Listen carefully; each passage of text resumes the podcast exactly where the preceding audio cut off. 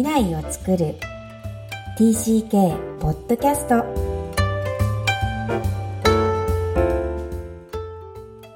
皆さんこんにちは。クロスのみひこです。ダジャハオ。Hi everyone よろしくお願いします。今日は新しいナビゲーターさん2人目ですね。マルチネスナオコさんをお迎えして今日の放送をお届けしたいと思います。ではまず、なおこさん、自己紹介からお願いします。皆さん、TCK ポッドキャストへようこそ、ナビゲーターのマルティネスなおこです。子供は一人、2歳の娘がいます。みきこさんよろしくお願いいたします。お願いします。えー、じゃあ、国際結婚ということなんですね。はい、そうですね。えー、思い切られたという感じなんですか、えー、国際結婚の方が、この TCK ポッドキャスト、つまりお子さんが TCK に当たり前ですけど、なるので、あの、はい、ぜひ、国際結婚。はい。ねあの、この、多分この前、番組の前にも、たくさん国際結婚をしてくださってる方が聞いていただいてるんですけど、はい、えーはい、この、してない方っていうのはどんな世界なんだろうって思うんですよね、きっと。そうですね、うん、結構勇気がいるもんですか？それとも自然な流れなんですか？ものすごく自然な流れでしたね。と、同い年なんですけれども、国が違っても、うん、多分、あの、同級生というところは、えー、結構、あの、親近感がまずあるかもしれないです。で、あと、うん、まお互いの趣味が一緒だったので、もう一番初めの会話はすごく自然で、そうですね。もう本当に自然の流れでしたね。え、聞いていいですか？趣味は何なんですか？共通のご趣味は。の主人はその時大学であのダンスをやっていて、で、私もダンスをやっていたので、のそこからスタートっていう感じですかね。ダンス？はい。えー、じゃあ今でも一緒にやられるんですか？と、今でも運動は一緒にやります。それもアメリカはフィットネス大国なので、もういろんなスポーツ、うんうん、いろんなフィットネス、いろんなそうです。アクティビティに一緒に挑戦しますね。わかりました。じゃあ、お随時ね、その挑戦するスポーツもまた紹介していただきたいと思います。はい、ぜひよろしくお願いします。はい。今日は前回も取り上げたテーマですが、バイブル的書籍サードカルチャーキッズよりエリカのお話を中心にお話しします。はい。えー、前回もね、ミカさんのナビゲーターの時に、エリカのお話を私がかなり長く朗読させていただいたんですが、またあのお話を思い出していただいて、えー、今日は朗読はしませんが、エリカのお話を読んで、今度は国際結婚をして子供を育てている立場、もしくは海外で住む者として、えー、直子さんのパーソナルなお話を聞いていきたいと思います。まず、直子さん、エリカのお話を聞いてどんな印象がありましたか？一番初めはとても強いショックを受けたのが、の最初でして、のそれまでは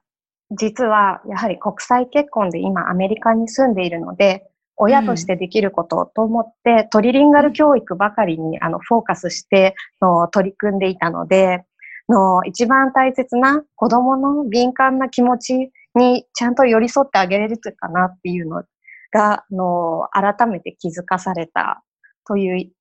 のストーリーでした。うん。あの、トリリンガル教育が別に決していけなくはないとは思うんですけど、どういう意味でそれおっしゃってます？と、まずは海外に住んでるということで、自分もの生活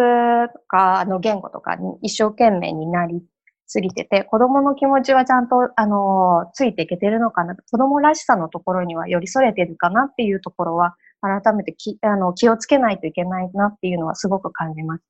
うん、子供らしさね。うん、例えば、エリカで言えばどんなとこですか？と、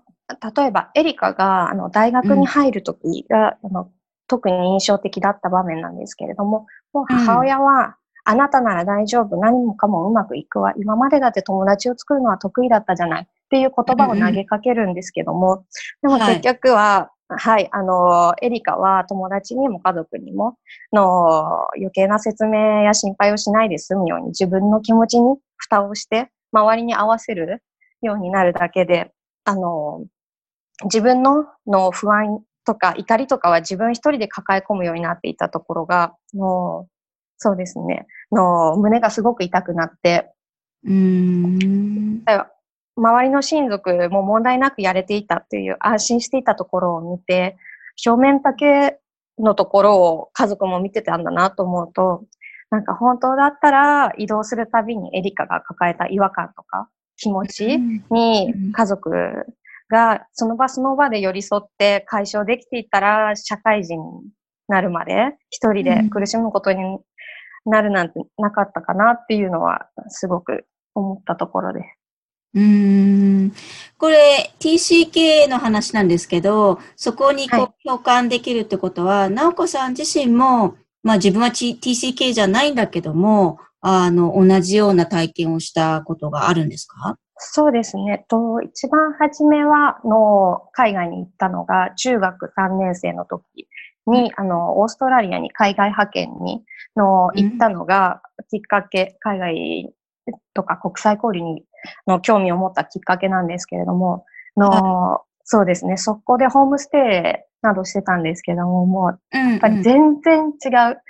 もう、あの、今までは一つの家族の中で生きてたのが、また新しい家族になると全然違う。本当にもう 何ですかね、細かいことから大きいところまで、違うところがいっぱいなので、うん、そうですね、すごく気持ちがわかる、エリカの気持ちもわかります。それ何ヶ月行かれたんですか？夏休みですね、中学の時は夏休み。夏休みだけでもそれを全然違うって、例えば違うところもっと具体的に教えてくれると何がすごく違うなって、15歳 ?14 歳の多感な時期って思うんですか、はい、はい。とですね、ホームステイ先には両親がいて、と子供がいて、うん、で、そのお父さんが、あの、オーストラリアのの社会情勢とかの、そういった話をするんですけれども、うん、のそんな話を家族で、あの、真面目にしたことなかったなっていうので、あと、また中学英語は、あの、真面目にやっていたので、の、学校では英語はかなり得意だったんですけれども、もう本場のオーストラリアに行ったら、やっぱりそういったトピックを話せるボキャブラリーを持っていなかったりとかしたので、うん、えっと、そうですね。そういうところでフラストレーションはかなりありましたね。自分を表現ね、中3でもできないっていう感じなんですかね。新しい家族に入ると、家族って家族ごとに全然違うんだなっていう印象をすごく持ちました。うん、そうですね。あの、家族っていう単位が外国人だからとかそういうことでもないかもしれないんですよね。あの、うん、私も小さい時、えっと、5歳、8歳がアメリカなんですけど、スリーピングオーバーっていうえー、風習がアメリカにはあるんですよね。えー、学校が金曜日に、そのお友達のスクールバスに乗って、相手方のお家に泊まって、えー、うちの地域は土曜日の朝に母親がその子のお家に迎えに来るっていう風習だったんですけど、それはまあ学校外の親同士が決めてやっていいっていうこと。だからスクールバスも乗り込んでいいので、一応学校にはおそらく知らせていたんだと思うんですが、その時の衝撃、はい、えー、例えば、うん、あの、黒人のうちの子に行った思い出とか、えっ、ー、と、はい、別の有色人種に行った思い出とかいうのが私あるんですけど、うん、ま、まあ違う。あの、ご飯の食べ方から。でもそれがとても覚えていて、未だに日本でも、あの、日本人家庭でできる人同士でやっています。うんいえ、日本でね、なかなかスリーピングオーバーをやっている人たちがそんなに、あの、み、お見かけするといないんですが、言うと、こうやって、他のお家に泊まりに行くのって、特に、なんだろうな、夜を過ごすで、朝、その向こうのお父さんとご飯を食べるってことが、すごい新鮮じゃないですか。うん。子供にとっては異文化ですよね。日本であろうが。うんそうですね。ねえ。わかりました。その中3のその時の思い出が、あの、今のお子さんにダブルっていうことなんですね。そうですね。今のお子さんというのはエリカのことです。うん、なおこさんのお子さんともダブってくるわけでしょ。あ、もう正直、あの、娘は、の、国際結婚、だからスペイン人と日本人の、の、国籍を持って、さらにアメリカで生まれているの、かなりトリリンガルと、うん、の3つのパスポートを持っている状況なので、の、うん、私たちとは全く別の人間だということをすごく認識していて、と、なので、もう彼女の経験は私には持ってないし、これからも違うと思うので、できることはもう彼女に寄り添っていったり、サポートできることかなっていうところなので、そうですね、の全部理解してあげようっていうのは難しいかもしれないですけど、例えば今、まだ2歳なので、の、例えば転んで痛いっていう風に泣いていたりしたら、今までは大丈夫、大丈夫、it's okay みたいな感じだったんですけど、のこの話を聞いてからは、ああ、痛かったね、痛いよねっていうので、の一緒になって、の気持ちに寄り添ってあげられるようになったかなというのは思ってます。うーん、すごいですね。このこと、ね、子供、言葉がけ自体が変わっていくっていうのはすごい素敵なことだと思うんですよね。このお話の中で、えー、私がすごく共鳴するのは、まあ、人によってね、どれが、例えばお子さんが大きくなってこの本読んだ時に、どの文章、センテンスが共鳴するかって多分人によって経験が違うので、それぞれにあるんだとは思うんですけど、まあ、この場合私にとってはエリカの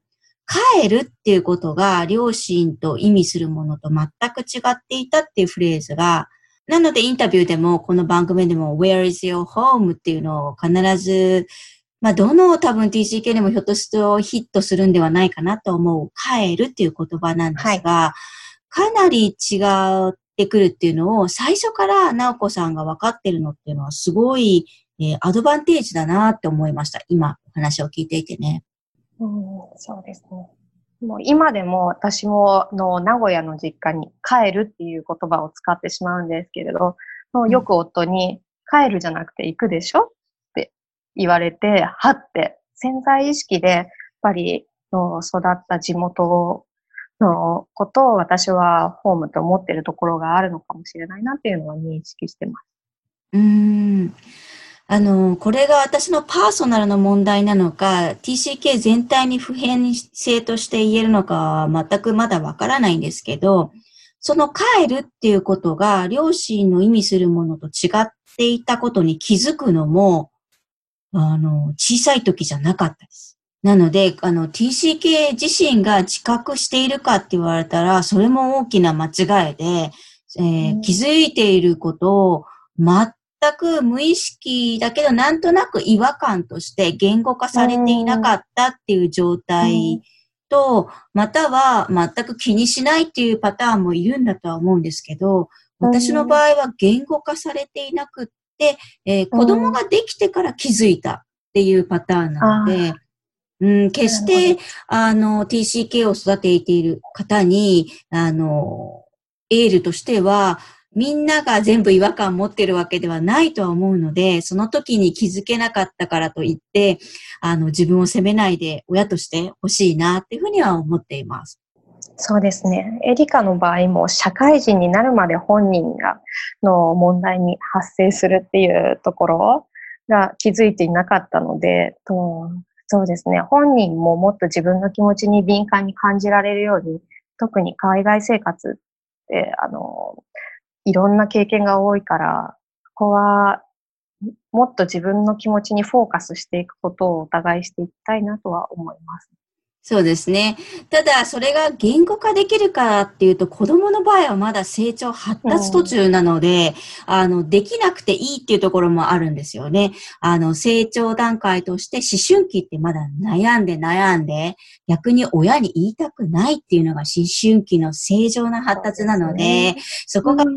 TCK と親との,、あの難しい関係なんだろうなっていうふうにはすごく思います。なのでね、あの、なおこさんとこもまたゆっくり成長するので、いろいろお話を聞かせていただきたいと思います。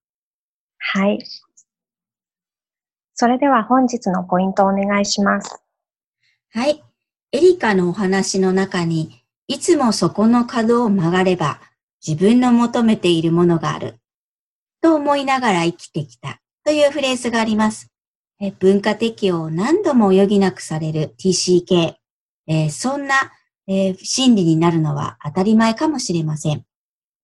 TCK たちはどんな状況や環境にもフィットさせようと一生懸命です。今の自分、そして現在の自分、満ち足りた経験をすることが逆に足りないのかもしれません。